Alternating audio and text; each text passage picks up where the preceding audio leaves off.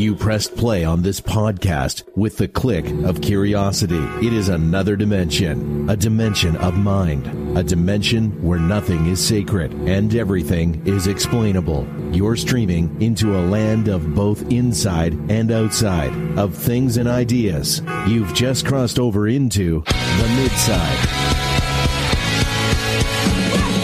Welcome to the midside, where we never have leaks because we're always irrelevant. I'm your host, Justin Elmosnetsky, and I retroactively and proactively denounce anything anyone ever has said or will say on this show, including my pronunciation of my name right there. That was terrible. I don't know why that happened like that, but that's why I don't get mad when people can't pronounce my name correctly because even I can't do so. All right, let's bring in my co host here. Joining me this trip from Dale's Lawn, identifying as a woman to forgo his white male gay privilege, William Green. Hello, hello.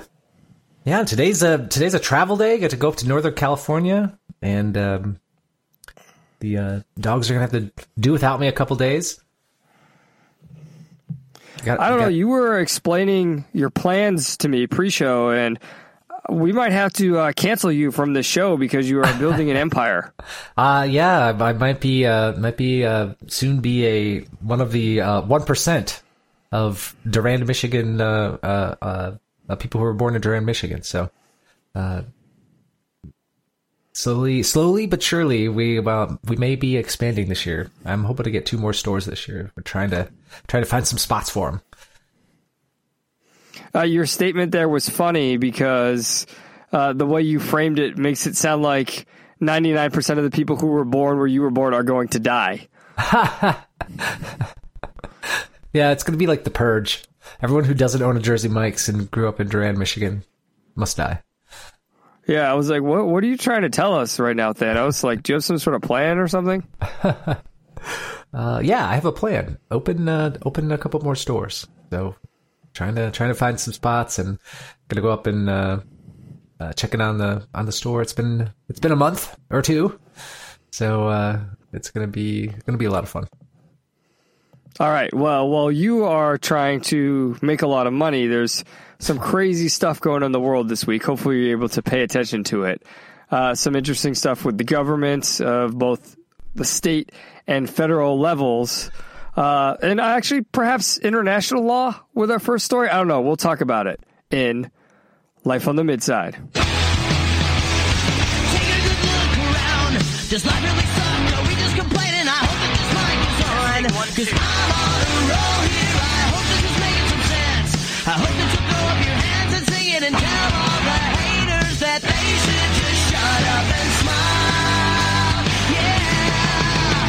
As always, if you'd like to support the show, you can do so through Patreon or Locals. Patreon is per episode.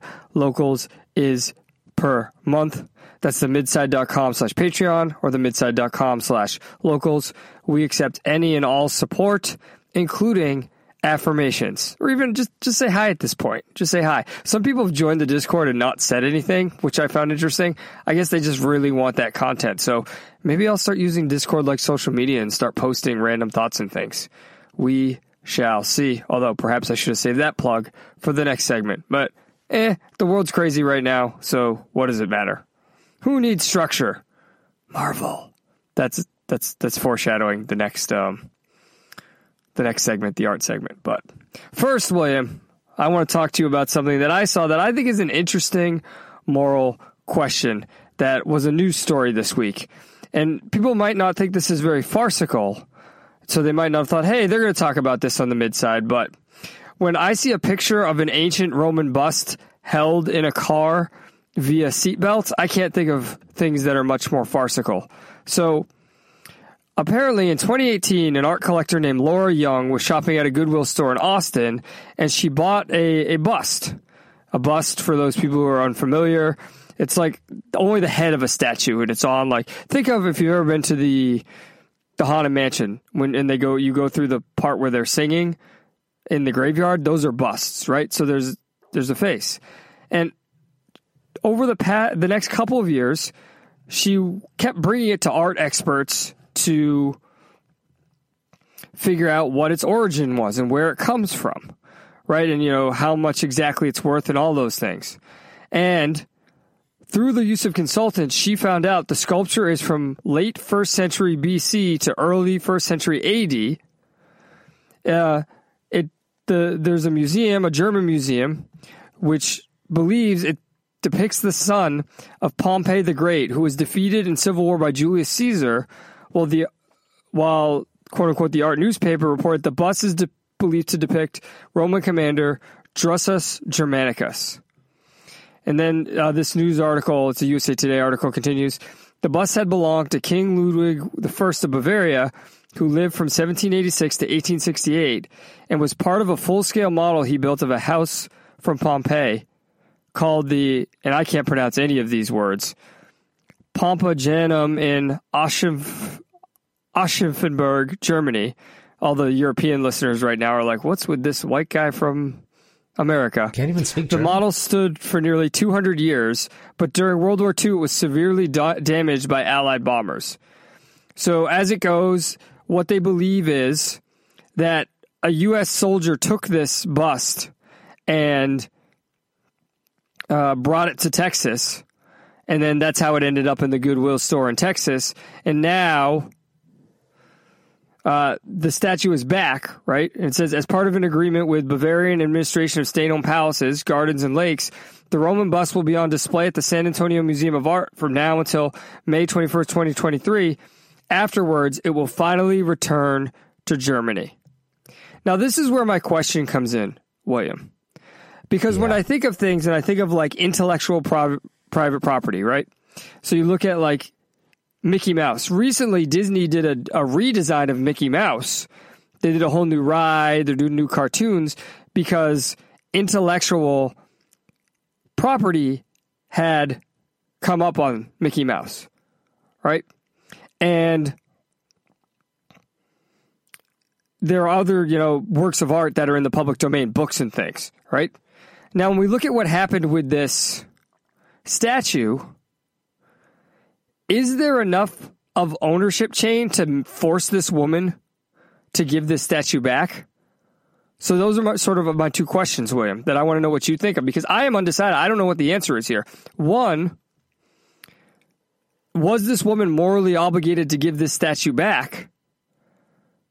You know, if she had decided, I'm not going to tell anyone about this and just keep this, would this have been morally wrong? Because remember, this only happened because she investigated it. And then they were like, oh, by the way, we're going to take that back. And like Indiana Jones, she said it belongs in a museum. And then the other question I have is, is this immoral that they took the statue from her? Now, ultimately, it's only $35. And my question is, did they compensate her the $35 or did she just pay $35 to rent it for three years? But I wonder what the morality is here. What do you think of all this, William? Am I insane for thinking this is even a moral question? I think you're you're you've you've got to go deeper, Justin. You need to ask why does Germany get it and not Italy? That okay, you exactly was what I was thinking as well. Didn't Germany steal it from Italy? Yeah, yeah. That's I think that's So the that question Germany's answers your both your questions. Come on now, it's brilliant. Right. Why is Germany's claim greater than America's claim? Yeah, yeah, that's true. Uh, Germany was defeated in a war. These are all So- the, the all, all questions that answer your question with uh, more absurdity. But uh, yeah, I don't know. I like. I, I I hope she got paid more than thirty five dollars. That seems like a like a crock of shit to me. I mean, it it is sort of like a you found a treasure. The uh, and if the museum wants it back, they should have to pay. And even if you want to like, even if you want to put it in a museum, like say that's your desire, uh, I think it would still belong to her. Maybe I'm a, maybe I'm a finders keepers sort of dude, but that's that's what it feels like to me. Well, the issue, William, that is raised so brilliantly by your question about Italy is the issue of time. And what I mean by that is we don't have complete finders keepers in our country, correct? There is law that if you buy stolen property, the stolen property can be returned Yeah, to the so. person. Yeah. But again, that's only if you report it as stolen or somehow the police learn somebody stole it and track it down, right? You can buy something stolen and never know it's stolen, correct? Yeah, absolutely. which would have been the case if she never said anything. So my question is, where is the element of time here? Because to me, this goes directly to the projects that are going on. What is it, the 1619 project? Do I have that backwards? No, I think you're Those right. Those numbers? Something like that. These projects that are saying, how much do we return the land? And what I mean by that, if we use this principle, how do we decide who owns what land and we give it back to that? How do we, make See, everything Native just Americans in the have run? ownership, so we don't. No one will own the land. Well, yes, but you understand the principle I'm talking about, right? Like, I agree with you completely about the land. We can answer that question very concretely, right? Because there was no proof. But Yeah. my point being, original ownership of everything. You know, this is where we start talking about appropriation of ideas and things like that. We can't apply this principle, can we? Yeah, we can go back to this first uh, single-celled organism and say that the land belongs to that organism, and uh, I guess, yeah, I, Right, and all property since that. How do we track it? yeah. Because everything comes from something, right? What Yeah. about the you? You talked about that uh, the Romans, Italians should have this, but what about the? Where did the materials come from? Where did they get that from? Oh man, yeah, that's true. Might might have been from some slaves somewhere in Italy, or or even from Africa, right? Right, and did they talk about who sculpted this? Because maybe we should track down the family of the sculptor and ask them if they want to own it. They're isn't that probably the- white. Well, right, and that's the other thing. This is a white lady, right? So what if it wasn't a Yeah. white lady who bought this? I don't know. well, you said it's in Austin, right? Yeah. I'll be there in a few weeks, uh, so maybe I should go uh, go report live from next to the statue and. Uh, and uh, Well, it says the statue right now is in San Antonio, but Laura Young lives in Austin. So maybe you could interview her Oh, and Okay, ask what she okay. thinks about this. Yeah. Ask her why she returned it. And, And how much did she get for it? Did she get her thirty yeah, five how dollars much back? that that would be what I would like to know. Did she ask for her $35 back? Because I get why she did the research at that point. Right? I get why she wanted to know where it came from. I would too. I'd be like, "Hey, this looks pretty fancy. Does it come Yeah. from somewhere?" yeah, like is But this from a they go- movie? Right, exactly. But then when they go to you and they say, "Hey, we need that back," do they just demand it back? Like that's what I would like to know. Did they just demand this back from her? Like you got to give that back, or it's illegal. Like, could she have been imprisoned for it if she refused to give it back? I don't know. Maybe if she went to Germany. Um, yeah, if she went to Germany. But remember when somebody caught what seemed like Tom Brady's final touchdown pass, and he had negotiating rights? Did she have negotiating rights? I don't know. Good question.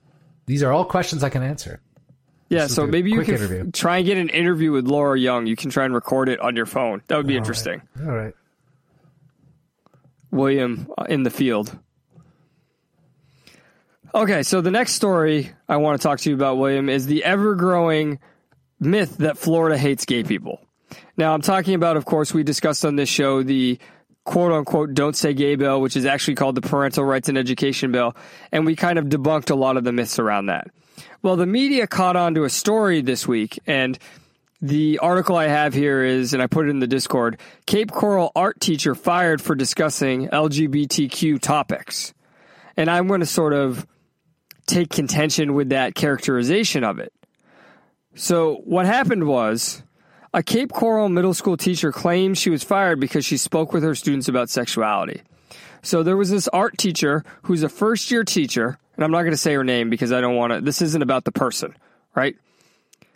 This is about the decisions that were made both by the person and by the school. It's not about the overall person in her life. Uh, so they asked her about her sexuality. And then, as an art teacher, she had them draw flags of their sexualities, you know, and she said many of the students identified as non binary, bisexual, and gay. So different flags for that. And then she took them and, oh, sorry, I just found something here I want to say. She identified as pansexual and she told her students, quote, I like anyone despite male, female, non binary, transgender. And also, she didn't say this, but the article says she's married to a man. And uh, students were asked her, uh, students asked her if they could create art expressing their sexuality. But then she took it and she hung the pictures on her classroom door. And of course, that's what school personnel contacted her about. Now, of course, William, they're not saying they're firing her over sexuality.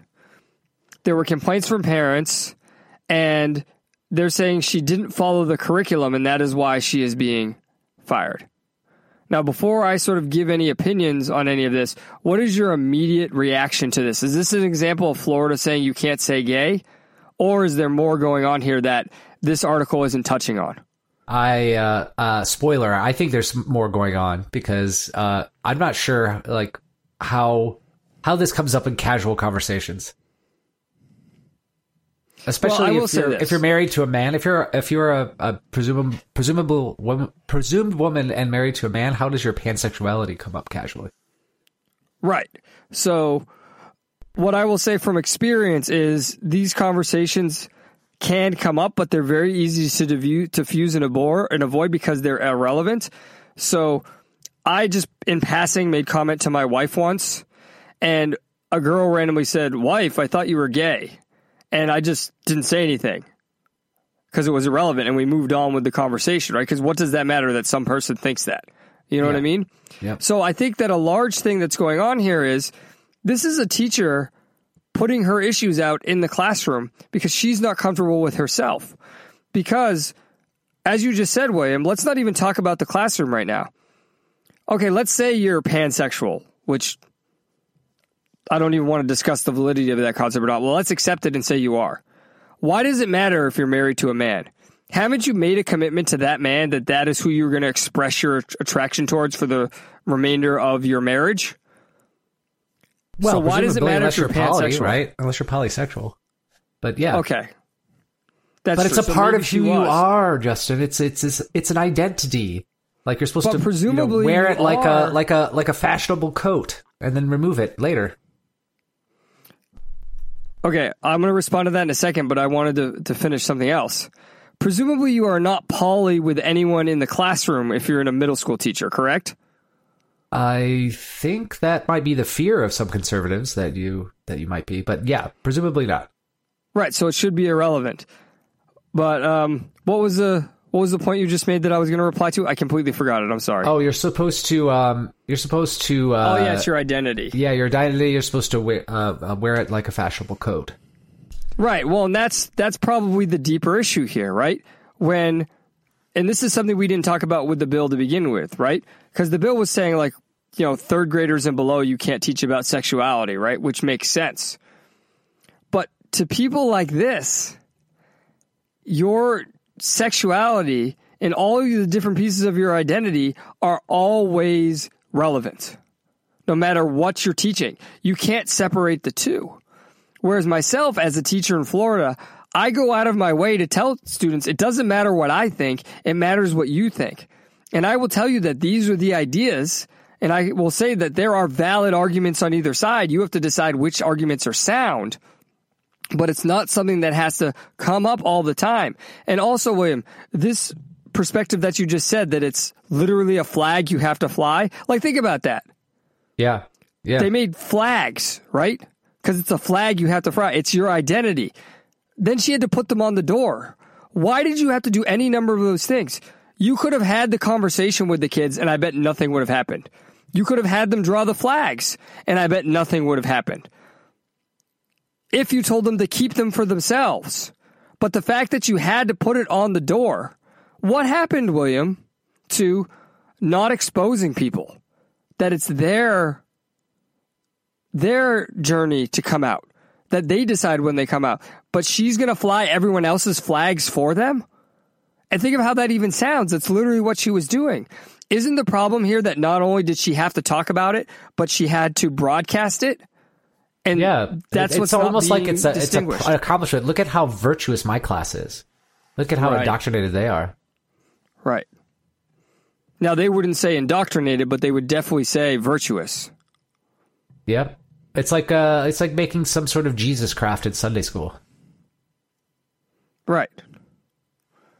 And then also one one other thing I want to touch on about this, William, is this is her first year teaching. She has not established herself enough and gained the trust of the administration and the community in order to take risks like this and have it be trusted.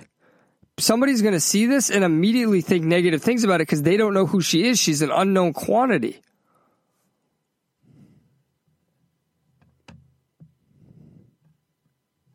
Yeah, it's uh, So- it's, odd. It's it's. I didn't even uh, get the part where she was a first year student. I mean, aren't you like in some sort of, sort of probation period um, towards the beginning of your career like that as a teacher? Yes. So in here, it, it even says the the teachers union of Lee County explained that Lee, Scott could be legally fired, and he confirmed she did not belong to the teachers union during that probationary period. They can let you go without cause, said the leaders of the teachers union. Right, so they can let you go without cause because for the first three years, William, you're on a temporary certificate. And then you have to earn your permanent certificate, which actually has to be renewed every five years by doing a certain amount of at school training over those five years. You have to earn a certain amount of points for those for it to be um, renewed after five years. But yes, you're on a probationary period. They even evaluate your classroom more. You're observed more often over those first three years. I myself am finally getting out of those three years. Right, I, I just got my permanent certificate, and so next year's my first year on my permanent. So there's much more trust in me. Ah, so you're going to be converting them all to uh, Patriots fans. Yeah, they laugh at me. I already try and do that. Yeah. Whenever I bring up Tom Brady to my classroom or the the girls wrestling team, they all already laugh at me. So that's not happening. I found out one of the girls wrestlers, her family is from Boston, and so she's a oh. Patriots fan, and she wasn't even saying anything. That's how little they people want to be associated with Tom Brady like that. And this is near Tampa fans. So, I mean, let's let's end with this, right? Crystal Sizikon is an LGBT advocate and said her concern is for the mental health of the transgender, non-binary students who are in Mrs. Scott's classes. Now, before I even read all the her hundreds quote- of them? The hundreds and hundreds of them? My God. exactly what I was going to say. It's exactly what I was going to say. It's we've talked about this before in the show. How many transgender, non-binary students are in her classes statistically, right? But let's read the quote here. I would like to see a statement from the school board recognizing that they have to have a mental health counselor come in and speak with the children impacted by their actions toward this teacher. What do you think of that? Uh, okay. I I I think you uh, you said LGB uh two, which uh I think it might TQ. be LGBTQIA two. Because we got I can't forget the two spirit. Um, I don't know. This is the, why. Why did they pick this story? I mean, if this is the kinds of stories that are going to be the results, uh, the catastrophist result results of the uh, of the parental rights bill, then um, okay, I, I guess I'm okay with it. Um, it there it. I feel like they will use any concrete and then shape it and present it as such to be the worst kind of uh, thing. So I just I can't trust any of these spokesmen uh, at all. They're completely disingenuous. Yeah, that that's the problem with all of this. Is it's like you said, uh, and this this is part of what I've been saying overall. If you remember about what I call the quote unquote conspiracy of Florida man, where Florida is routinely and continually misportrayed in the media to make it seem like freedom necessarily leads to you know the negative version of anarchy where everything is chaos and everyone is stupid and self-destructive and insane and this is an example of that where they find one minuscule thing where i think it's clear william and tell me if you disagree that this teacher was not being focused on the students learning but focused on the students believing what she wanted them to believe Yeah, she was proselytizing, not um, you know, teaching. Right. Right. And because of that, this is what it resulted in, especially, you know, given the context of her being a first year teacher, but this is being used to become a, you know, a gender issue, a sexuality issue. It's, it's used to show that Florida says you can't say gay, where, you know, that's not the case at all. I, I gave an example where someone said gay in my classroom where I was called gay and we just moved on because it didn't matter or not. You know what I mean? Yeah, definitely. Okay, so let's talk about probably the thing everyone is expecting us to talk about. There was a leak in the Supreme Court this week. And what I mean by that is there is a Supreme Court case that is pending. It is Dobbs versus Jackson's Women's Health Organization in Mississippi. And what happened in Mississippi was they banned most abortion operations after the first 15 weeks of pregnancy. So they called it the gestation period. This was in 2018. They said the first 15 weeks were the gestation period. And then after that, it was a baby, it was a child, so you can't have an abortion. So, of course, the only abortion clinic in the state sued Jackson Women's Health Organization saying, you know, it's illegal, it's unconstitutional. And this has gone all the way to the Supreme Court. And this case was heard in January. Oh, no, sorry, I apologize. The case was heard on December 1st, 2021. I apologize. And it's taken this long to release the final decision, as is, is typical. Uh, it's expected by late June or early July. And during that time period, that's when the the lead justice of the majority side writes the decision, and then the other justices look it over, and then they decide the final draft and they release the final decision. So, of course, when this happens, whenever there's a decision, just think about how it works logistically, especially in government with so many bureaucrats. These documents get in a bunch of hands, so there's a lot of trust put into all of the different people who work in these for these different judges, all the clerks and all the other sort of employees. This week, Politico obtained a copy of the initial draft of the decision, and it caused a firestorm. It caused a firestorm, William, because what's one thing we love to talk about in this country and not actually have a rational, real conversation? Abortion. Uh, I was going to say God, uh, taxes, well. war. Any number of things. But this one was abortion. Oh, okay. So, do we, William, before we talk about this um, event, do we need to talk about abortion and Roe v. Wade? Uh, maybe only to say that it's terrible law. it's uh, it's not a good argument. It's a very shaky ground. And you say uh, Roe v. Wade is yeah the, the, actual decision. Yeah, it, it's uh, it's just absolutely horrific ruling. Um, that it was not only did they make up that something was in the Constitution and stretched it to uh, kind of go back towards privacy rights, uh, it they then instead of saying, "Hey, you know, the legislature, go figure out you know how to fix this," they just made up some rules Right. And on the other hand, it's not like the actual opinion being rendered here uh, is great either, right? It's not great legal no. argument either, which is part of the problem. We're having an argument about, you know, freedom, which is not being well argued. Yeah. Um, well, well, what, what, what, how would you describe the, uh, what's the legal problems with the, uh, with the draft that we, that we've all, uh, that's been, uh, leaked, quote unquote? So I will read two relevant paragraphs. Uh, Midsider co host Daniel shared two relevant paragraphs for us. I'm going to read those. Uh, I don't necessarily want to act like I'm a legal expert here, but what he's saying, and this is, I'm going to read a quote from him. It's in the Scalia tradition of refusing to protect rights at the national level that aren't explicitly protected in the Constitution. So I'm going to read a couple of the paragraphs here. We hold that Roe and Casey must be overruled. The Constitution makes no reference to abortion, and no such right is implicitly protected by any constitutional provision, including the one on which the defenders of Roe and Casey now chiefly rely, the Due Processes Clause of the 14th Amendment. That provision has been held to guarantee some rights that are not mentioned in the Constitution, but any right must be deeply rooted in this nation's history and tradition and implicit in the concept of ordered liberty. And then it references Washington versus Glucksberg. And then moving forward here, Roe was a uh, Roe was egregiously wrong from the start.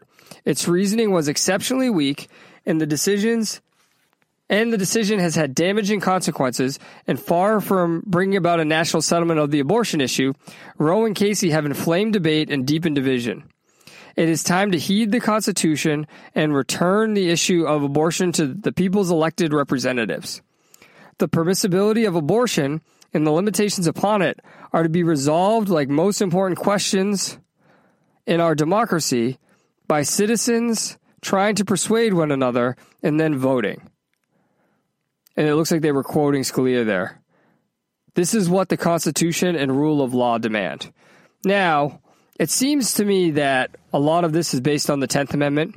The 10th Amendment is, of course, saying each state retains its sovereignty, freedom, and independence, and every power, jurisdiction, and right, which is not by this Confederation expressly dedicated, delegated to the United States in Congress assembled. So this is largely known as the States' Right Amendment. But I think what is ignored here, William, is the Ninth Amendment. The enumeration in the Constitution of certain rights shall not be construed to deny or disparage other rights retained by the people. Yeah. And what that means is even though there is not an explicit right to abortion in the Constitution, there is not an explicit right to every, a lot of things in the Constitution. I was going to say everything, but a lot of things in the Constitution. That does not mean you don't have a right to it. Because I think what is often forgotten here, and perhaps this is a weakness of the Constitution itself, is our country is founded on the idea, the Lockean idea of natural rights. And I don't think any of this is addressed in any of the argumentation we're seeing about abortion. Yeah. I don't know. This seems like uh like like you just described it's it's one it's the first draft it seems like uh it doesn't it's not the soundest legal uh document. Um I know the reaction has been the real story here. I mean, you've got like Right. uh you know Senator Gillibrand saying uh that Kavanaugh and I don't know who some other justice uh was clearly lying when they talked about how how uh, sacred precedence is if this decision is is passing. Um, how dare they lie to the Senate? Um, you can't bargain your way into court. I think is what she said. Um, and then just the, uh, the Justin, there was a protest in Los Angeles over the draft, not as in the draft, like the military draft, over this draft decision, and there was violence there. Well, right. That's the In Los Angeles. story to me here. Go ahead. I was gonna say in Los Angeles. Why why wasn't there riots in Texas? Yeah, because that's that's who's who's leading this this this culture. This is a change in our culture. And what I was saying is this is the greater story here. The protests are a prime example of what's wrong here. We can talk about abortion all day, right? We can talk about our opinions on it. We can talk about whether it should be legal or not, right? But that's not what's at stake here. There is something greater at stake here, William, which abortion being legal or not is a consequence of what's at stake here. Because the people who are out here protesting, and presumably the, the person who leaked this draft, if they had their way, they'd have a lot of rights taken away, perhaps abortion. Because why would government want to be involved with abortion, William? Because they can control who's born and who's not. We really want to we really want to go down that route? We really want to go down that route? But that's what's going on here. There are people by simply by the virtue of simply leaking this opinion are saying certain opinions deserve to be respected and certain opinions do not. And that we are going to protest simply by the expression of an opinion we don't like or an or the the legal the legal action upon an opinion we don't like. Perhaps you don't like that Roe v. Wade's being taken away. Although you can hold the position, as I know William does, that Roe v. Wade is bad law, but abortion shouldn't be illegal. Right? You can hold that position. You may not like that Roe v. Wade's being taken away, but that doesn't mean there's a right to leak the document. That doesn't mean that the the process wasn't followed to get to this point. Am I wrong, William? Yeah, I think I think you're right. I mean, it, it's I like like I like I was just trying to trying to uh, put put to words here. I don't.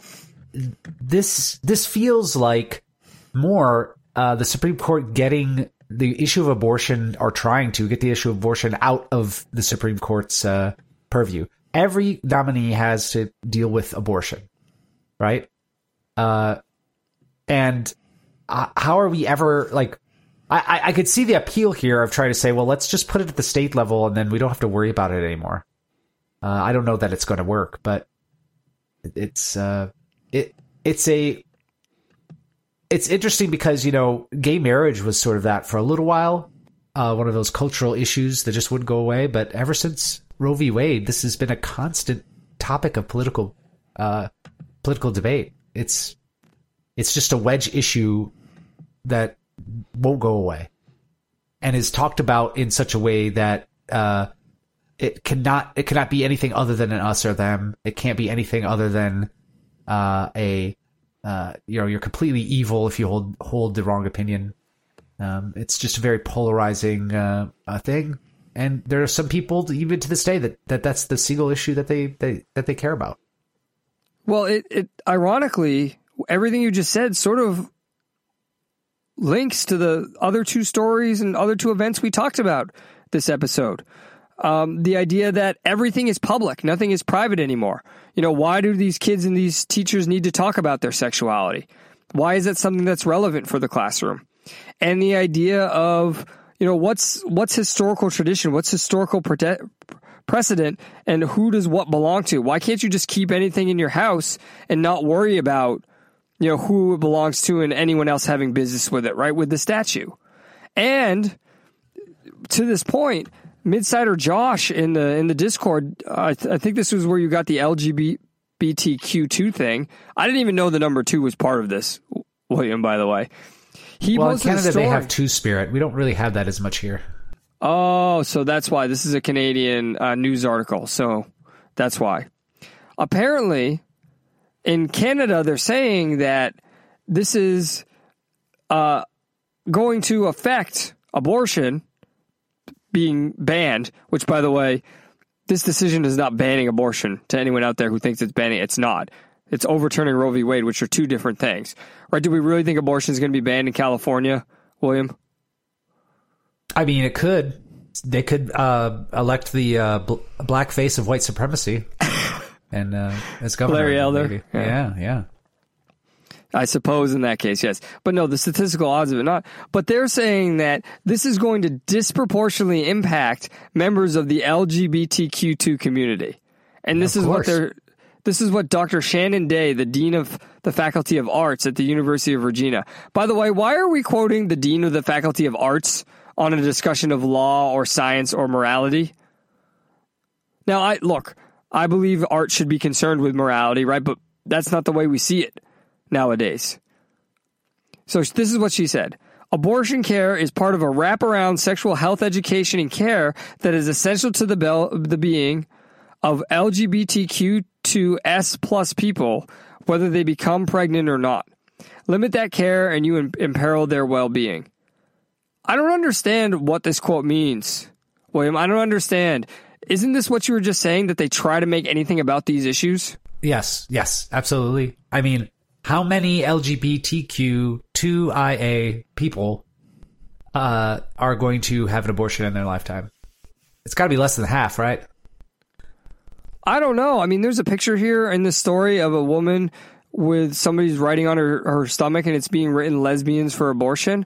I'm trying to think of like, you know, outside the case of like rape where a, a lesbian is raped by a man and gets impregnated. I'm trying to think of a case in which a lesbian would get pregnant and have an abortion. How dare you? Because I get it, it in the case that a, a lesbian's woman. raped. Could be a trans woman. Okay, now we see what we're talking about here. Okay, so that small percentile. I'm identifying as a woman. You don't think I could impregnate a as uh, a lesbian? I guess you're right. I guess when definitions don't mean anything, it's going to affect everyone. That's right. Yep. All right, you've convinced me. I'm moving to Canada. Let's go. Oh man, you'd be too spirited, both Tampa and Patriot fan at the same time. yeah, I don't like. Don't. Maybe we can have a whole two spirited episode. I don't know. All right, I'm not too spirited though in regards to Marvel. So let's talk about that in the hopeful bromantic with JML.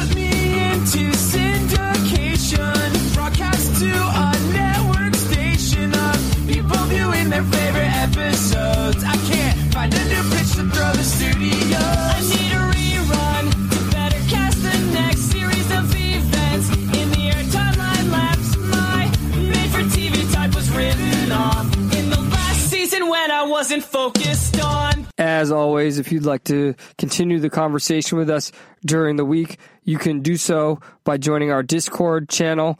We love to hear from you. We, as you just saw, we or as you just heard, I apologize. This is a audio medium. As you just heard, we just you know shared a story a listener shared in the Discord. So you can join the Discord by clicking on the midside.com or the midside.com slash podcast, going to any episode, and within the episode, there is a link for joining the Discord. Go ahead and do that. We would love to hear from you. This week, William, I saw Doctor Strange in the Multiverse of Madness, and I saw it essentially for three reasons. What do you think those three reasons are? Um, sadism, masochism, and insanity. Oh, well, the third one, no doubt. The third one is definitely true. The first two, no. So the other two reasons, well, the other three, because I didn't include insanity because I thought that was a given. but um, one, uh, my wife wanted to see it. So I have an agreement with her that Ah, we don't so- just see movies I want to sadism. see, right? Sadism, yes. That's why anyone gets married, right? That's what we said, gay people. We said, why do you want to get married like the rest of us? You have it good. You have an excuse not to get married, but no, no. Um, yeah, so I guess you could say sadism, all right? The second was to avoid spoilers, right? Because I wanted to be able to say, hey, this cool random thing happened and see it on my own. And then the third was I like the science fiction concept of parallel universes. You know, when I think of parallel universes, what I always think of, William? Do you remember that episode from Star Trek The Next Generation where Worf went to all the different parallel universes? Yeah, yeah. That's a great episode. Do you agree or disagree? I do. I like that episode. Also, Right. um, one, of, one of my favorite, uh, you know, B, B tier sci-fi series, Sliders. Right? Like yeah. Oh, too. I love Sliders. I have all Yeah. of it on DVD. I wish it would continue. I wish Yeah. they, there were rumors of a reboot. I wish it would happen. Um, if you actually look at it, it's a pretty libertarian show because science fiction used to be very libertarian. Uh, so Sliders is a great show, and those are the kind of the two templates that I want you to understand my sort of take and review of Doctor Strange. So I've been experience, uh, experiencing. I've been experimenting with the app Letterboxd recently, where I ranked all the movies I saw in 2021 and put them in a list, and I ranked all the movies, um, all the movies I'm seeing in 2022. I've also ranked all of Zack Snyder's movies, all of M Night Shyamalan's movies. And now, as I see movies, I'm writing brief blurb reviews of them. So I'd like to read my blurb review on Letterboxd of Doctor Strange to let you all know sort of what I'm thinking about it. Doctor Strange in the Multiverse of Madness delivers on only one of the three promises in its title. Doctor Strange is indeed in this movie. Otherwise, the use of the multiverse concept is minimal, and the only madness that is present is Marvel's increasingly glaring refusal to dive into any thematic depth. My problem with this movie is twofold. It's the two things I just said. One, William, it says multiverse of madness, right? Would you expect three or four parallel universes or a whole shitload of them? I I would hope there would be many, many. I, I would hope that would be the focus. Uh, you know, not just a, a plot device, but the uh, you know connected to the theme of the film. and unfortunately, it's only a couple. Now there is one scene where they start tumbling through, and it's really cool visually, where they every like five seconds change and look different because they're in different universes. But on the, the movie itself, they only go to three or four different universes, and they're not that interesting or unique. And this was a movie I was expecting to have like a shitload of random cameos. You get what I'm saying, William? Like oh, here's like a random character from something you never would have expected to be in this. Like here's Yeah. Ted Danson from Cheers. Like hopefully Yeah. they wouldn't actually do that, but I just pulled something random out of my my head right now. You get what I'm saying? Yeah, it could be a bunch of uh, uh, fan service characters or small run comics or villains from you know from uh, from mainline comics that haven't been uh, put to film yet.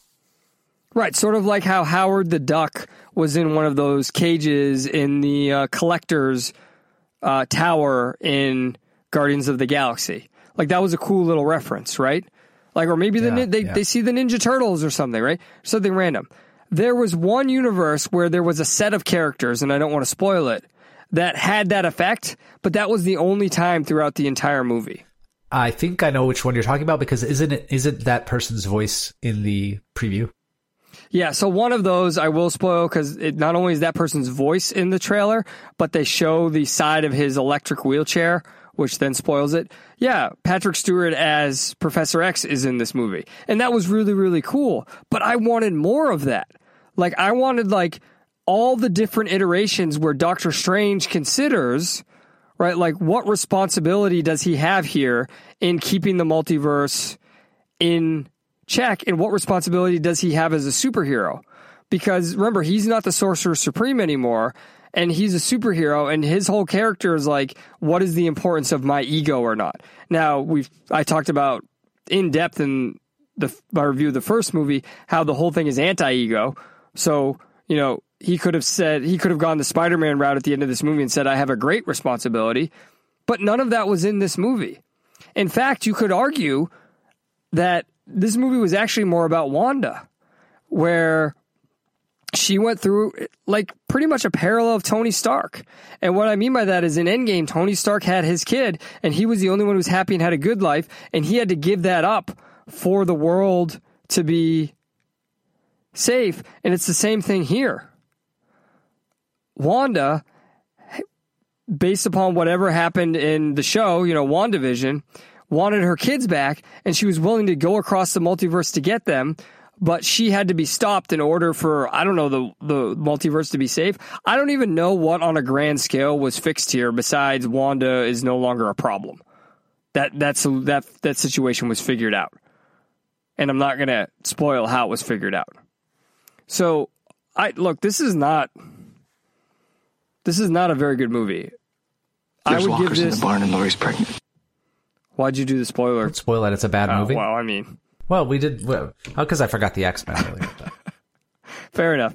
Uh, I would give this. I wouldn't even give this a bro. This is just a, a no, bro. I'm not gonna tell you not to look. When you go to a Marvel movie, like you know what you're getting, right? Like some of the acting's fine. It's you know it's production value's high. But this is nowhere near as good as Spider Man No Way Home. And you know I'm very critical of that movie because there's no creativity with Marvel anymore.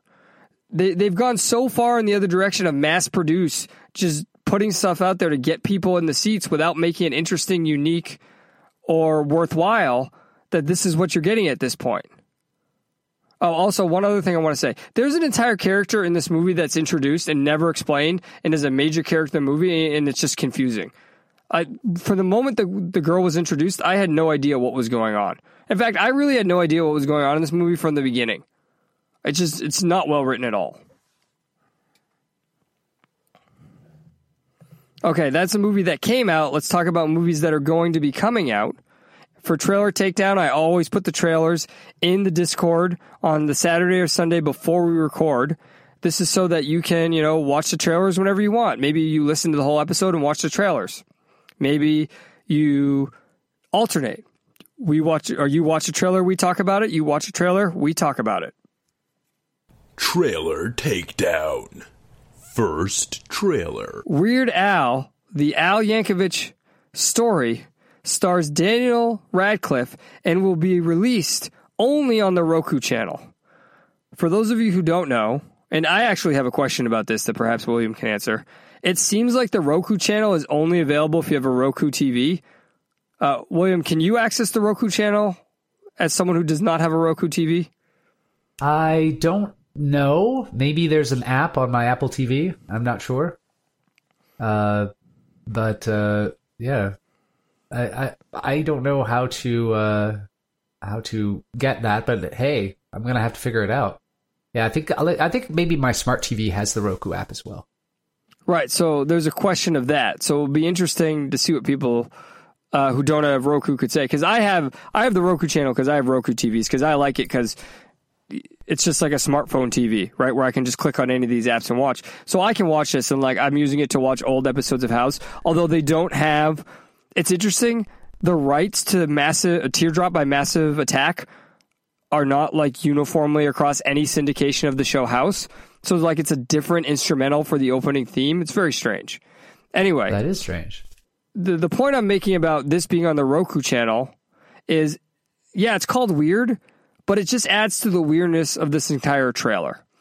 Uh, this was not interesting to me because it looked very sort of poorly made and cliche. And the only sort of thing that hints at something redeeming is the fact that Daniel Radcliffe is ripped. Like they show a scene where he's taking off his shirt and he's playing Weird Al and he's ripped. And Weird Al has never been ripped a day in his life, as far as I know, unless he was like Carrot Top secretly ripped. Now, this lends credence to the inference that Midsider Cody made in the Discord. He says, seems like it might be a parody itself of biopics. I'm in. So he's going to watch it for this reason. While I would like to believe that is true, I don't see any other evidence that it could be that. Beyond that, that's what Weird Al does. He parodies these things. So until I see further, which I recognize perhaps for this first teaser, they want it to seem like a straightforward musical biopic because of all the ones that have come out recently. And there have been some great ones, right? Uh, the Elton John one was great. The Queen one was decent, right? So maybe they want it to seem straightforward, and then the next one they're going to punch us, or maybe they want everyone to watch it and then realize it's a parody. So I don't know, but as is from this trailer, it just looked terrible. So I can't say anything except based upon that that I'm going to tackle. Tackle. Yeah, I, I have to second that opinion. Um, if this is a a, a a you know parody a la this is Spinal Tap or something like that, I think that would be a lot of fun. Um, would be interested if uh, Weird Al puts out some new music um, with this uh, with this uh, movie, but um, yeah, ripped uh, uh, Daniel Radcliffe is uh, interesting to look at, but I don't think uh, I, that can hold my attention for a whole movie. So I will also tackle. Tackle. Second trailer. Crimes of the Future is a David Cronenberg picture starring Viggo Mortensen. In it, people seem to get surgery to change their appearance or grow new organs, or new organs seem to grow in people. I don't know. I read the description and it seems to be about like how human evolution is happening at a faster rate now and like people's bodies are changing in real time. I didn't really understand this trailer. I thought it was grotesque. I mean, look, we're entering a stage, and we'll see this with the final trailer too, where I think a lot of movies are going to have very high production value because, as we've seen, the cost of making high concept movies has decreased dramatically. So, a lot of people can do things like this and have it look great. This movie looks great. I can't fault anything about it from a technical aspect, but I have no idea what's going on, and this seems incredibly grotesque. It gave me no desire to watch this. It gave me a desire to say, uh, politely say, no, thank you. I don't want to be sick to my stomach. Tackle. Ugh. Tackle. Yeah, this seemed like uh, some sort of uh, impressionist cartoon involving body parts and and eye candy, but kind of like whatever the gross version of eye candy would be. It, it I don't know, man. Like this is so weird, and I guess hey, experimental, new story, all that stuff, and but yeah, I don't know. I, what what what are we doing? What what are we saying? I have no idea. Tackle. Tackle. Third trailer. The Lost Girls is another adaptation of the Peter Pan story with a somewhat interesting twist. I think a movie like this has a lot of potential. So, this is about Wendy Darling's daughter. And I say the word darling because it actually leads into the final trailer, interesting enough. But she this is about Wendy Darling's daughter and Peter Pan has visited the the Darling family and all the daughters in the Darling family when they're on the cusp of adulthood for uh, lifetimes. We'll say it doesn't say how how many years, but for lifetimes. And so Wendy is preparing her daughter to meet Peter Pan. And essentially, the whole thing is from the trailer, it says, you know, the love of a boy is not enough. And it shows Wendy gets married to a man, you know, not a boy, and she moved on. But then Peter talks to her and he's upset she moved on and, you know, didn't stay a kid forever. He's like, promise me you would stay a kid forever. Uh, later in the trailer, uh, Jorah from Game of Thrones, I believe that was his name, shows up and he's playing Captain Hook and he looks like he gives a tremendous performance. So I will say that I think there's a lot to like here. I think this is attacking this story from a creative new angle, especially when Hook says there's a lot of hook and pan and there's a lot of pan and hook, but that's also the warning sign that is the death nail for this trailer for me. This looks like as interesting as they've done everything, it's going to simply be a social justice movie. And for that reason at all, even though there's a lot of stuff I think is worthwhile in here and is creative, I think that creativity will go to waste and I will not be able to watch it. I don't want to suffer through this.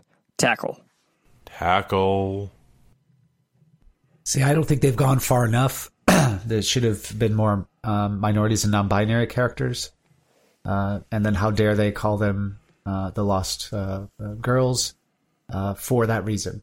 There's uh, they they haven't gone social justice enough, Justin. Tackle. Tackle. Final trailer. Don't Worry, Darling is director Olivia Wilde's second movie. If you remember, I absolutely hated her first movie, Booksmart.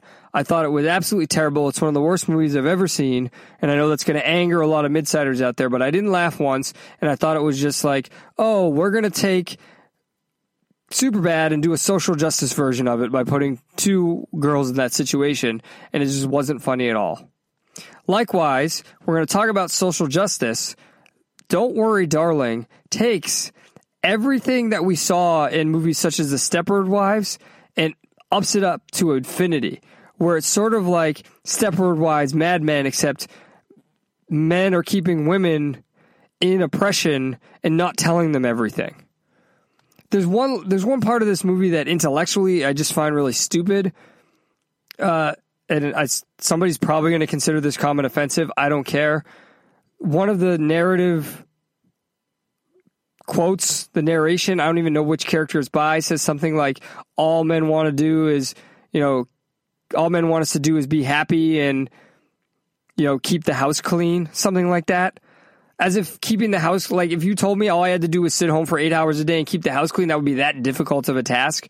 Now, people are going to say it's offensive because I'm belittling the difficulty of the task. No, I'm not belittling it, but I'm just saying, like, there are much worse things you could be asked to do, right? And yes, being happy is a very difficult task. I don't think that's the exact quote, but you get the point I'm making. Now, I will say again, like I said with the the Cronenberg movie, this movie technically it looks great, and this is I predict this movie is going to get a lot of Oscar nominations. It's uh, Oscar nomination. I said Oscar. It's going to get a lot of. we should call them the Oscars from now on. Uh, um, it's going to get a lot of Oscar nominations. It's going to get a lot of buzz. People are going to love this movie. They're going to call it a revelation. And don't get me wrong, Florence Pugh is a great actress. I think there's going to there's going to be a lot that's going to be great about this movie technically. But in service of what? And that's a question we need to start asking about our art. In service of what? Because I ask, what is this in service of? I can't see this going anywhere except just being a derivative more self aggrandizing version of the Stepford Wives. I have no desire to see this. Tackle. Tackle. Yeah. Um. I mean, we're we're we're eventually going to run out of these kinds of uh, movies, right? Where um, there's there's all this uh, crazy political message, or um, you know, I also I, I think it's a point our our our perception of what makes it a high uh, uh, product uh, production value movie is going to change. Right? This is just going to be expected. And then we'll just look at things like the plots and the themes, and, and like you said, say, hey, this this isn't really serving you know my life. Why why is why would I even bother with it? Um, I don't know that it's beautiful people doing things. That's that that that was basically all all that I got out of the trailer, and you know, there's other movies I can watch that will uh, satisfy that. So I will tackle. Tackle. You know what that is though, William? We both did four tackles. I wish we had sort of like right. alarm or something for that. so we we need to pick which one of these four we would watch. Or, do you want to go first? You want me to go first? Uh, let me go first. Well, uh, I think that uh, if I were forced to watch one of these, I would probably watch the Weird Al one only because I would hope that uh, that uh, it would be a parody, and uh, even if it wasn't, I could at least laugh at a couple of the songs. What about you, Justin? You and I are of the same mind on this one, William. Uh, I would like to believe, and uh, I I have a suspicion that Midsider Cody's parody theory is correct. So I would watch the Weird Al one just to see if it's correct or not. And also, as you've said about laughing a couple times, I think Weird Al is generally benevolent. I haven't ever seen him do anything that's sort of malevolent or has the interpersonal hostility belief in it. So I think even if I don't love it, like anything I've seen of his, I'm just like, okay, that was affable. Right? That, w- that wasn't a complete waste of my time. Yeah. As far as the other three, I just think that I would just be angry and want to gouge my eyes out. Yeah. All right, that brings us to the end of our trip. What did we learn, William? Oh man, uh, learned so much about uh, how production value is uh, kind of no longer valuable. If every, if every movie is going to be pretty, uh, then uh, then it's just going to be the Minmar, and we're, we'll actually have to judge a, a film based on its theme and, and plot, and uh, and it's a political message, which I guess was what the the social justice folks have been doing all along. What about you, Justin? Uh, I like what you said, so I'm just going to piggyback on it by making a pithy witticism.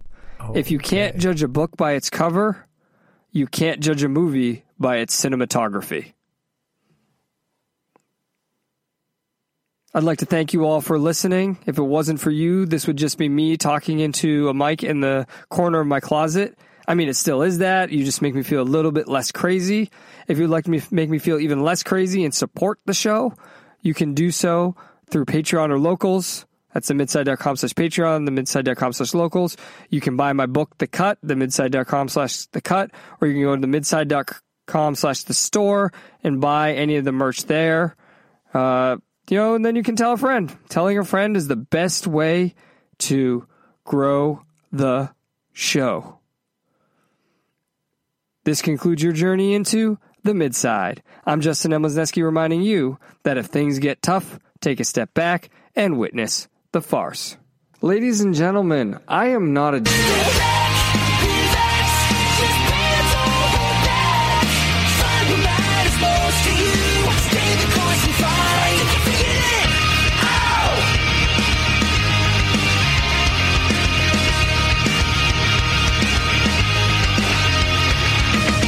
to step on it, Justin. Even your drop stepped on the outro.